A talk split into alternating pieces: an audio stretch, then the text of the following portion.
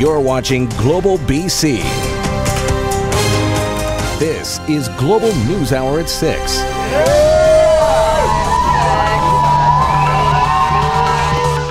Yeah! Lemon skunk. An historic day. Cannabis is now legal in this country, and BC's first government run pot shop opened for business in Kamloops to a long line of eager shoppers. Good evening, and thank you for joining us. It is a big day for BC and the rest of the country entering the world of legal marijuana, reportedly without any major snags. Aaron McArthur has more on how it all unfolded and the boom in business, both online and at the bricks and mortar stores. And then I really loaded up on the lemon skunk, as you can see here. It's all lemon skunk. People were buying as much as they could carry. As of 10 a.m., cannabis, now a product no more controversial than a bag of Doritos. It's beautifully set up. The staff is very friendly. You know, uh, it's a great it's a great environment in there. It's beautiful in there. There's so much to look at, so much to smell. But yeah, I gotta say that putting an order in was pretty exciting. Three, two, one. Across the country, fanfare was a little more frenzied. In St. John's, legalization came a half an hour before anywhere else. And from Halifax to Calgary, the ability to buy marijuana legally from a controlled store was met with relief. I've waited a long time for this. Canada is um, right now leading in a really positive way for the rest of the world. Legal weed happened months later than the Liberal government had promised. And even still, the opposition is arguing the rollout has been rushed and is ignoring critical safety issues. The prohibition on marijuana has not worked in this country. The framework to sell marijuana is different across the country 13 different retail and distribution models. On the East Coast, it's bricks and mortar stores. Newfoundland has 22, New Brunswick 20, and PEI has 4.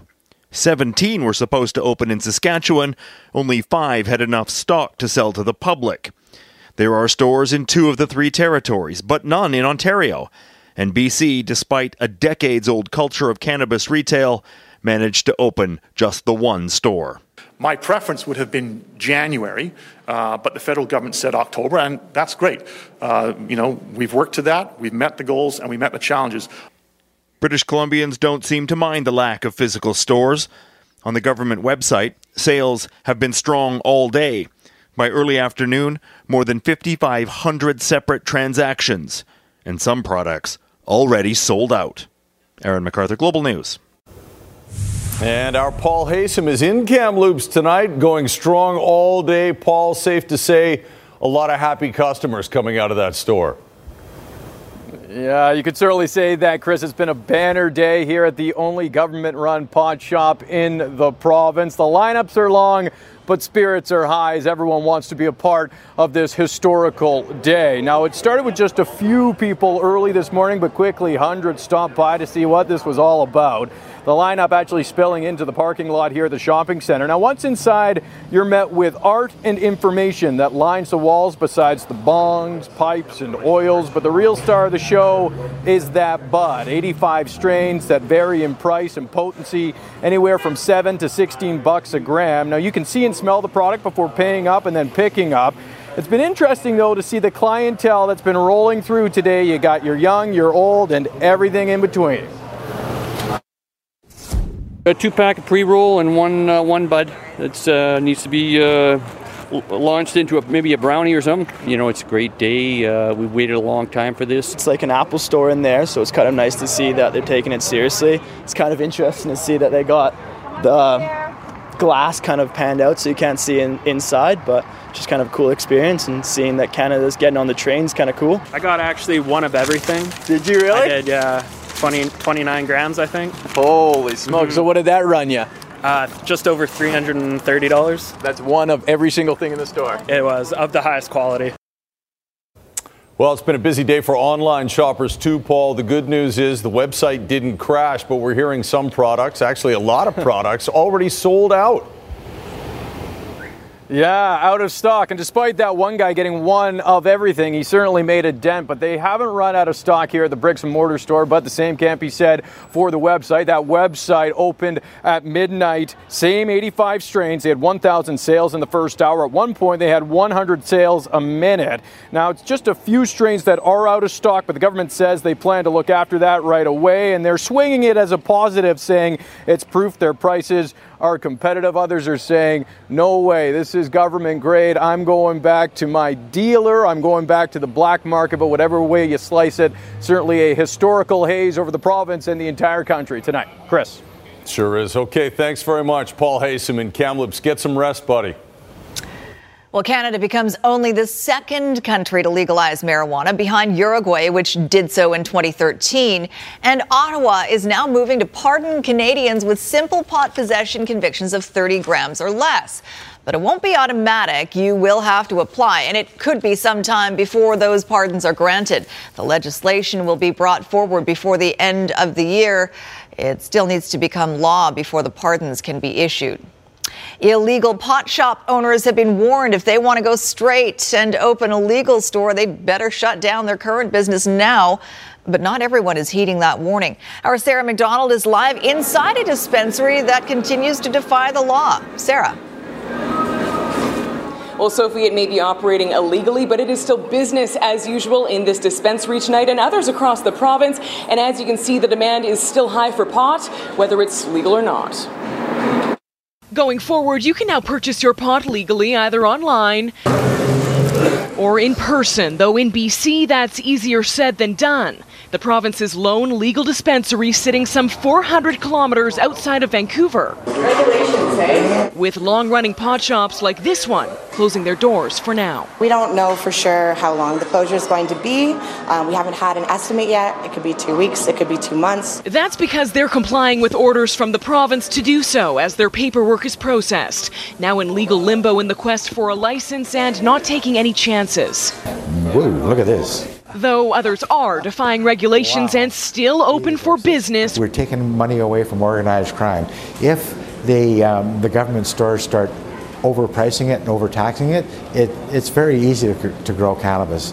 And that is another major point of contention. The province accused by critics of overcharging from 7 to $14 per gram, depending on the product, and that's before taxes and shipping. I think that's a little too expensive. People will adjust to it. Everything's expensive in Vancouver as it is. Like, we're still going to pay for weed. So, will those high prices push business back to the black market? That could be an issue moving forward. You know, so as a department, um, uh, looking at it being too expensive and potentially uh, selling it outside of legitimate means. The province, meanwhile, maintaining some pot users will pay a premium for peace of mind. BC's prices are very competitive uh, when you look at how they compare to uh, to uh, other provinces. With others insisting they'll still stick with their dealers and dispensaries. This is supposed to stop us being in back alleys, legal or not. All right, Sarah, for those dispensaries vying for a license, when might they actually get one? Well, Sophie, that is the big question tonight, and one we are not getting a definitive answer to at this point. The province only saying that dozens of private applicants have completed the first step in obtaining a license, including eight of them here in Vancouver, and we could see them reopen their doors and legally in the coming months. All right, thanks for that, Sarah McDonald in Vancouver. Well, as you just heard, much is already being made about the price, but if you have no idea, here are some numbers. First, prices on the black market range from 3 to $6 a gram, so we're told. About 2 to 3 joints. It's more than that in the government stores, and in some provinces, a lot more. Let's take a look. The most expensive pot is in Saskatchewan and the Northwest Territories at around $18 a gram. Among the cheaper places to buy pot are Newfoundland and Labrador at just under $5 to about $7, Quebec at 5.25 per gram and PEI at 5.65. In Ontario, a gram will cost you $8 to just over $14. It's slightly more expensive in Alberta from just over $9 to over 15 then a bit less here in BC from 7 to $16 per gram. And finally, in the Yukon, the range of cost is widest between 6 and $20 per gram. And while there was no doubt a lot of excitement about this historic day, it didn't arrive without some protest. It's actually about uh, uh, essentially Canada becoming the world's biggest drug dealer. And I think that's a big problem. Addiction! Addiction to caffeine is worse! A small coalition of groups concerned about the health risks associated with marijuana holding a protest on the steps of the art gallery this afternoon. And as you probably heard, there was also a pro pot heckler nearby. You want to hear the truth? Yes, I do. Okay, why don't you listen then and quit interrupting? Exactly. I've been a professional drug researcher for years. This is entirely incorrect. We uh, are seeing in Colorado and other states that legalize that the potency of the THC products is up to 99% potency now. We've never seen that before. Um, it's completely unlike what we saw in the 70s. So um, that's very concerning. And to read all of our cannabis coverage from across the country today, you can log on to our website, globalnews.ca/bc. Right now, though, homicide investigators are releasing surveillance video that shows two vehicles used in a deadly shooting in Surrey last week. 30 year old Sumit Randhawa gunned down in broad daylight. Grace Ke has more on the vehicles of interest and where they were spotted. Newly released video shows a shadowy figure getting out of a black Hummer and into the passenger side of a blue Ford Focus. He's believed to be the killer of 30 year old Sumit Randhawa. The image was taken just minutes after Randhawa was shot and killed in a Surrey driveway. That is our killer. That is the killer of Sumit Randhawa. That is the person we believe pulled the trigger and ended his life. We need to find this person. We need to find. Uh, we need to find him right now. So anyone with information, please step up and contact IHIT. I heard pop, pop, pop, maybe four or five shots. The shooting happened just before 2 in the afternoon last Thursday in the 6700 block of 130th Street near a school. It was a brazen daytime shooting that unfolded right in front of a neighbor who saw the getaway car take off and then return. North on 7, uh, what was it, 130th.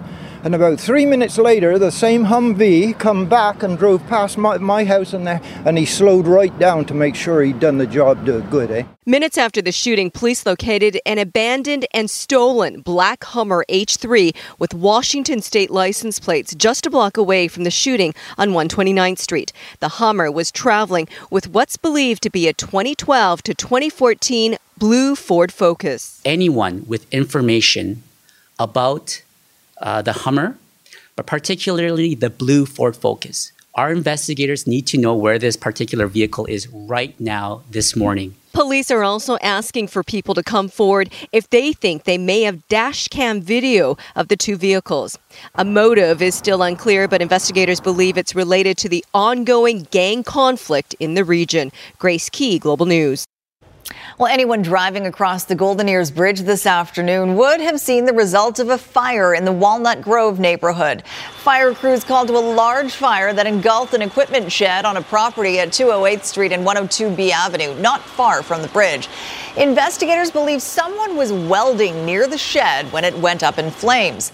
A number of acetylene and oxygen tanks exploded. The biggest concern for firefighters was establishing a water supply to save other structures on the property. Thankfully, no one was injured. It's the last day for advanced voting in a number of communities around the province, including Vancouver. And if that includes your city, you still have about an hour and a half left to make your mark if you'd like to cast your ballot early. Otherwise, you'll have to wait until Saturday when general voting gets underway. Advanced voting numbers seeing an uptick in many areas this time around. Last day to vote in advance polls is today. Turnout is up in Vancouver by over 25% compared to last election. So that might be an indication that more people are voting in civic elections this time than last time, but it still uh, trails federal and provincial elections. You know, it's a privilege to be able to vote, and I never miss voting. I can't understand with, you know, the current global situation how people cannot take the time. That is an excellent message, isn't it? And we will be right here on Saturday providing all the municipal election coverage you need. That's Vancouver City Council candidate Penny Musio taking to the streets this afternoon to protest the planned demolition of the Georgia and Dunsmuir viaducts. Musio says the hundreds of millions of dollars it'll cost to tear down the viaducts and rebuild other roads would be better spent on affordable housing and other priorities. A developer in North Vancouver is proposing a novel solution to the stubborn problem of demovictions. As Catherine Urquhart reports, the company wants to build prefab affordable homes for the people who will be displaced by its new development. At family friendly Maplewood Gardens, residents feared they would soon be dem evicted. Now, many seem excited about plans to redevelop their rental property. Yeah, that that actually sounds. Um, yeah, that sounds good. There's not many rentals available in North Van, especially ones that are low income or uh, financially able to. So I think it's a good idea. The aging 50 unit townhome complex on Old Dollarton Road was bought in 2015 by Darwin Properties. They plan to redevelop it with 372 condos and 79 rental suites, but they didn't want current tenants to be homeless. We thought, why don't we think differently about it and um, see if we can come up with a solution to make sure that they stay here. And then we build a building. Once that building is complete, they can move into that new building before we start the rest of the project. The tenants are being offered one of 99 units in a new modular building with rents at below market rates between $1,200 and $2,100 a month. District approvals haven't come yet, but some are already lauding the novel approach. It's exactly the kind of proposal that was missing and that we called for with other renovictions that have occurred in the district. So we're very happy with that. We're also very happy with the affordability features of the proposal that he's brought forward. Darwin Properties says it hopes to get project permits and rezoning fast tracked and the modular unit completed in about 12 months. Residents then able to move into their new homes instead of being dem evicted. Catherine Urquhart, Global News. Well, for the first time in nearly 60 years on the water, BC Ferries passengers will be able to use debit cards on some ferries for now. That's right. The Ferry Corp announcing a two month pilot project that will have debit machines on five ferries that service the Tsawwassen to Swartz Bay route. And self serve kiosks in the four major ferry terminals will give walk on passengers the option to pay with debit. BC Ferry says connectivity issues have prevented debit card service on board until now. They will reassess the service after the two month trial period. Now, if you're thinking of making the jump to an electric vehicle in the near future, be prepared to wait. That's the conclusion of a new report that says BC's car dealerships are falling well behind the demand for electric transportation. Kylie Stanton tells us why. Ah, just just starting it up. It's silent, smooth, and powered only by a battery. People have really, really loved this vehicle. The demand for electric cars is on the rise. It has become a mainstream platform with just about every manufacturer now either carrying an electric vehicle or coming out with one. But actually getting one is another story. A new report by Clean Energy Canada has found the majority of the 322 BC car dealerships that qualify for the electric vehicle rebate program don't have any EVs available for purchase. Only 40% of dealerships had even a single electric car on the lot. And a lot of them were citing wait times as much as 18 months before somebody would be able to get an electric car without even having a chance to test drive it. Electric car sales in Canada have seen huge growth in the past year. In 2017, roughly 2,200 were sold. But in just the first six months of 2018, that number had already tripled. It just takes one visit to the pump where prices are hitting record highs to see the perks pay off. That only drives up the demand and frustration, potentially stalling a growing trend. When people can't access something at the time that they want it, they'll likely move on to another option. And if the battery electric vehicle is not available, there's a far more likelihood that they're going to move towards internal combustion engine vehicles. With that in mind, the provincial government is looking at implementing a clean growth strategy, encouraging dealerships to sell more electric cars. Setting sales targets of 5% by 2020, 10% by 2025, and 30% by 2030.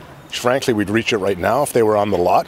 Uh, I think you'll see far more aggressive uptake. Uh, the goal is, you know, getting towards 30% by 2030, uh, and, and even more beyond that. California and Quebec have introduced similar mandates, which have proven to work. Whether or not that will be the case here in BC, we'll just have to wait a little longer to find out. Kylie Stanton, Global News, Victoria.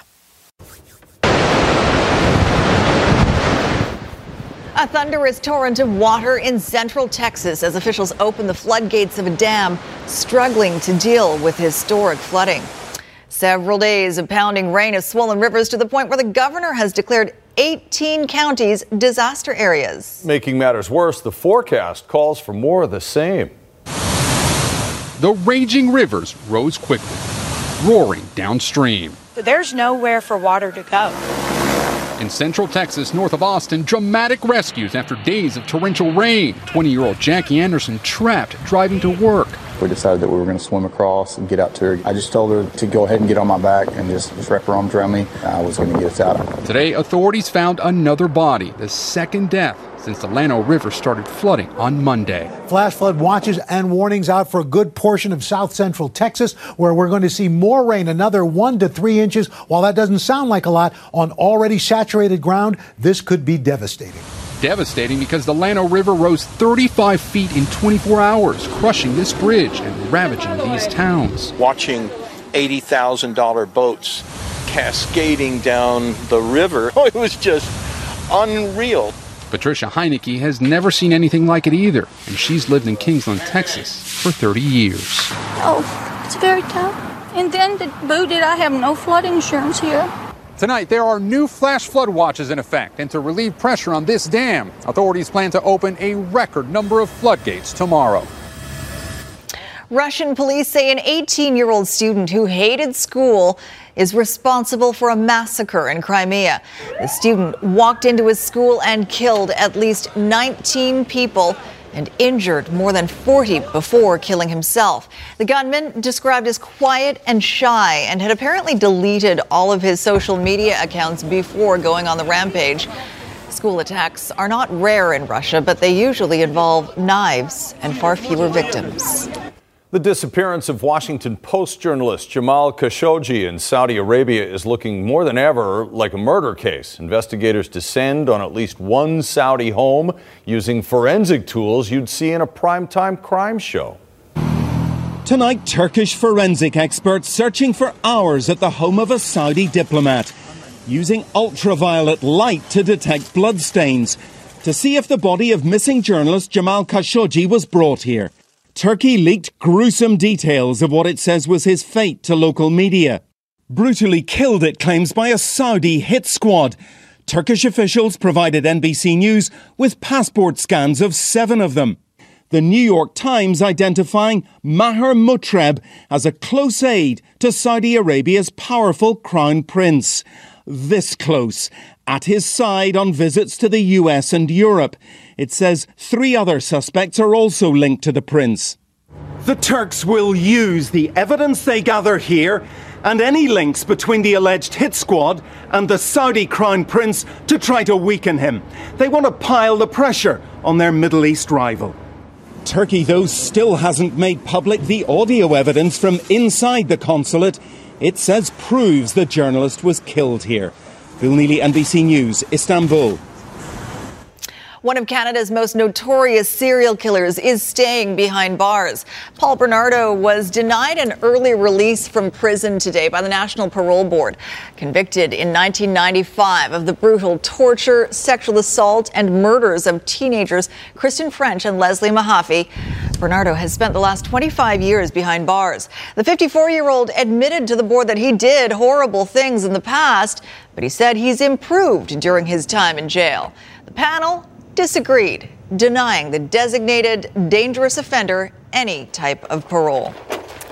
A five year old boy with Down syndrome stole the show and melted hearts today during the royal tour in Australia. That is Luke Vincent going in for a hug with Prince Harry and then stroking his beard. A few moments later, at Harry's suggestion, he also gave the Duchess of Sussex a hug and then went right back for another one with Harry. Luke's mother says he didn't know he was meeting royalty. It was just a nice man with a beard. Well, the Canadian music industry is marking a somber anniversary today.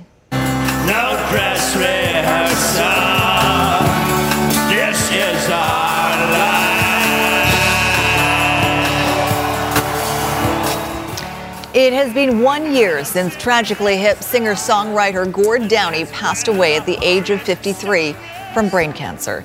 A number of tribute concerts are planned across the country over the next few days. Canadians will always remember October 17th for a couple of reasons, which brings us back to our top story now on the first day of legalized recreational marijuana in Canada. One of the big questions is the effect of legal pot on healthcare and our hospitals. As Linda Aylesworth reports, healthcare professionals aren't overly worried, but they do have some concerns. The legalization of cannabis in Canada means different things to different people. To the medical staff in St. Paul's Hospital Emergency Department, it means there will very likely be a rise in overdose cases. That was the experience in, in some of the places in the United States and the states where it was legalized, specifically in Colorado, where they track that. Dr. Joseph Finkler says Colorado, which four years ago became the first state to legally sell marijuana, found one group in particular were more likely to end up in emergency. You were just going to expect uh, more naive users uh, in, uh, using marijuana, specifically edibles, and, and, uh, experiencing more adverse uh, reactions uh, to the edibles. Edibles, which won't be legally for sale in Canada until next year, can get people into trouble because, compared to smoking weed, they take more time to kick in. They say, Oh, I, I don't feel anything after this uh, pot brownie or the gummy bear. I'll just take another. And then maybe 60 to 90 minutes later, they get a rush. A rush that can include a racing heart and palpitations, paranoia, sweating, tremors, and vomiting. Colorado has come up with television ads to educate neophyte marijuana users. An edible can take up to four hours to kick in, so start with a low dose and wait it out before going in for another bite. Edibles also present a threat to children because they look like sweet treats. Calls to Colorado's poison control helpline increased threefold after legalization. Is keeping your weed out of reach good enough? And my answer is always Hey! No. So lock it up, and if you imbibe, take it slow, or you might end up here. I don't think it's going to be an explosion. I think it's going to be a gradual drift. Linda Aylesworth, Global News. The frozen landscape of Greenland has never seen anything like this. We'll show you right after the forecast. That was one cold dip in. Okay, just before we get to Kristi, the joke about Calgary is winter only lasts two weeks, but it comes 20 times a year. And here's the proof. Remember this? Calgary, two weeks ago, hit by a record breaking October snowfall that brought the city to a, a, standstill. Some areas getting more than 40 centimeters. And this is Calgary today. Playgrounds, parks, outdoor patios at the city's restaurants, even golf courses full of people basking in summer like weather. Like Metro Vancouver, the city has been enjoying a strong stretch of warm weather. Keep it rolling, I say. We'll mm-hmm. check in with Kristi right now and uh, get a check to see if that is actually going to happen. Yes, five more days of this stretch of weather, you guys. First, though, Salmon Run is happening right now. Bonnie Karen sent me this photo from the Adams River near Chase. A really great action shot. A lot of people sending me photos. This one from Marco Den Uden, who used to work here at Global. Hi, Marco. From Weaver Creek Spawning Channel. This is near Harrison Mills. Salmon River is peaking right now through until the 25th of October, but you can probably see the fish until the end of October. Adams River near Chase and Shuswap and the Weaver Creek near Harrison Mills, just two hours out of uh, Vancouver. Those are open daily from 9 oh, until 9, uh, sorry, until 4 p.m. in the afternoon, and the Capilano uh, Salmon Hatchery until 6. This is a ton of fun for the kids. Now, Capilano, you can't see the fish necessarily in the river, but you can see them jump the, rap- the ladder, and it's pretty cool. So check that out. And yes, stretch of weather. Have you wondered, is this a record? Well, Mark Madryga crunched the numbers this morning. Look back 50 years, and it's not. We're if we get the 14 days that we're expecting, this would be the fourth longest stretch of dry weather that we've seen in October. The longest was in 1986 at 24 days. And this dry weather has meant, yes, fires. Six new fires caused in the last uh, 24 hours caused by humans. So be careful. It's very dry out there. And currently, we still have 50 fires burning across the province. And that means when we get these big upper level ridge, stagnant pattern, bit of an inversion developing, haze. It developed later yesterday and it will continue for the next couple of days likely. This, you can barely see the mountains off in the distance. Uh, so, yes, smoky haze, and that was seen in through the Kelowna region. Marie uh, Fletcher sent us this one from the Myra Canyon looking out over Kelowna. That's all haze, it's not fog.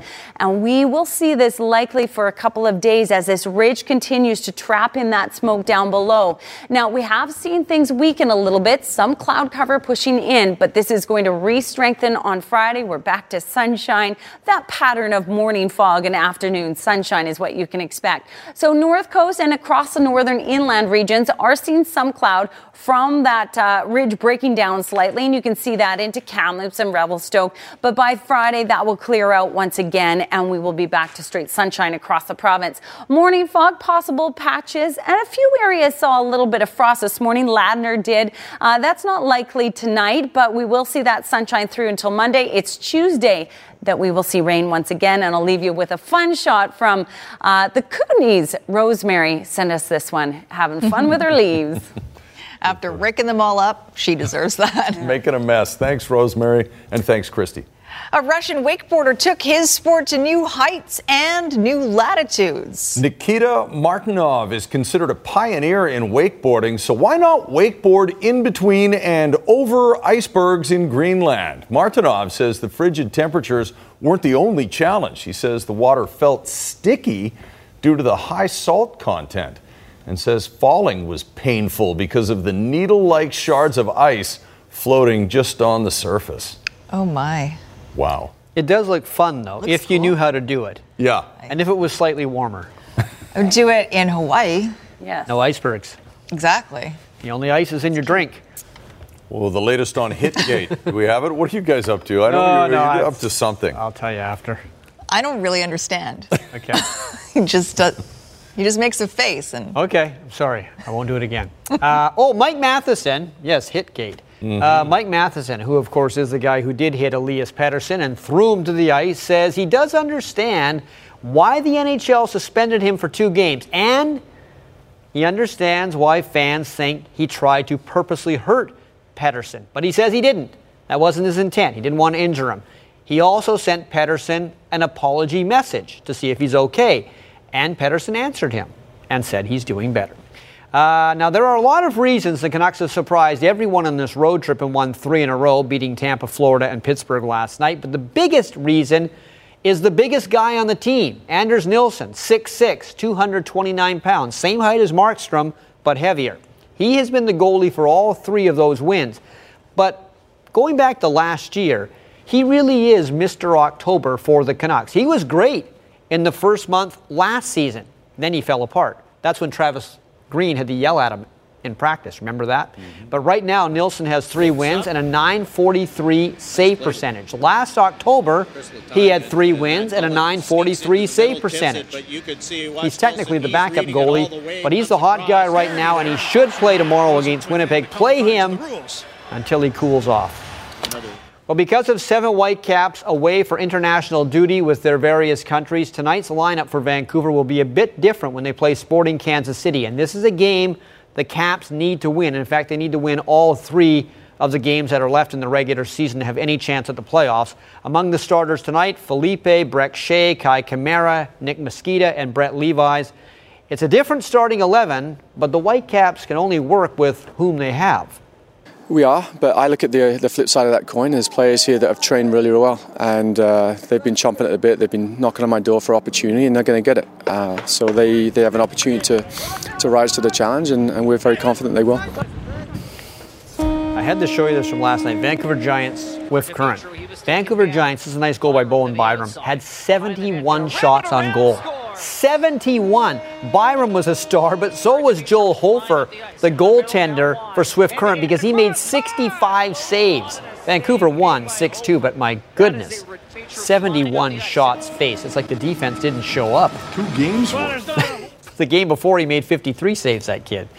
Uh, over there, I think 49 years now in the NHL, the Vancouver Canucks have changed their clothes a lot.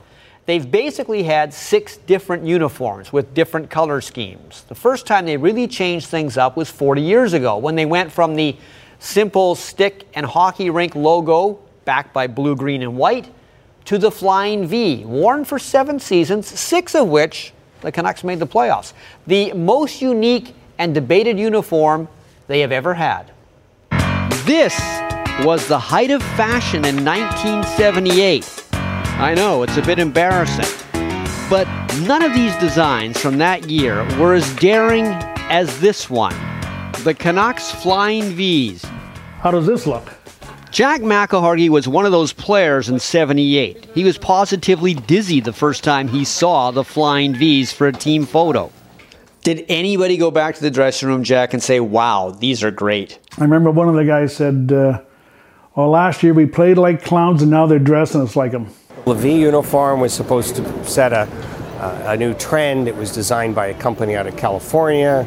Uh, the colors were as much about it as the logo and the uniform, and they said, you know, this V was powerful, it was Vancouver. But not everyone recognized the V stood for Vancouver.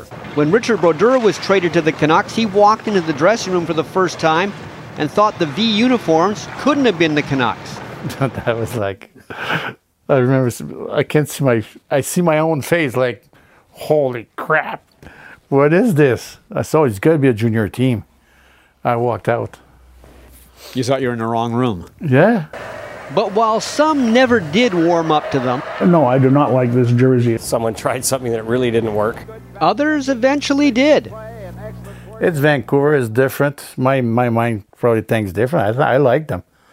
I said I thought even the V on the pants. I, I thought they were cool. All right. So, but that's that's me, right? So so somebody said just like, wow, we look like old Henry bar. You've never seen anybody kind of have a design like this, and uh, you know, uh, one that uh, has a lot of criticism over the years, a lot of fun. But when I go to Canuck games and I see people wearing the Flying V jersey, it just brings back special memories for me in my career. Because this was the uniform of 1982 when the Canucks made the Stanley Cup final. Hey, you know what? Nobody complained about that jersey that year in '82. Everybody thought it was pretty good uni. I mean, everybody loved them. So it's you know, see, you win, you look good. You lose, you look pretty bad. But will a new generation of fans ever want to see a revival of the Flying V's? My daughters, uh, when they have Jersey Day at school, don't like to wear this one. They'll take the old blue and white ones. Many people like it, many people don't, and uh, I think it should come back for like one game a year, maybe Halloween Day would be kind of nice.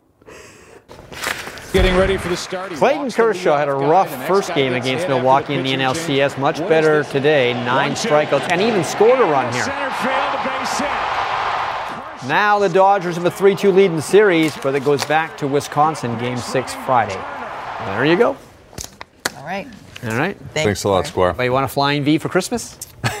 Might be able to hook I you up. kind of like it now. Yeah. There's a few available, apparently. Sounds good. Well, the creator of some of the most enduring characters on Sesame Street is moving out of the neighborhood. What? It's true. Caroll Spinney is the puppeteer who brought Big Bird to life, wearing the costume for 50 years. Here's the story behind the beak that has never uttered a mean word. 50 years ago, Caroll Spinney was a puppeteer in search of a purpose when Muppet creator Jim Henson asked him to join his team. He said, I'm going to be involved with a new show.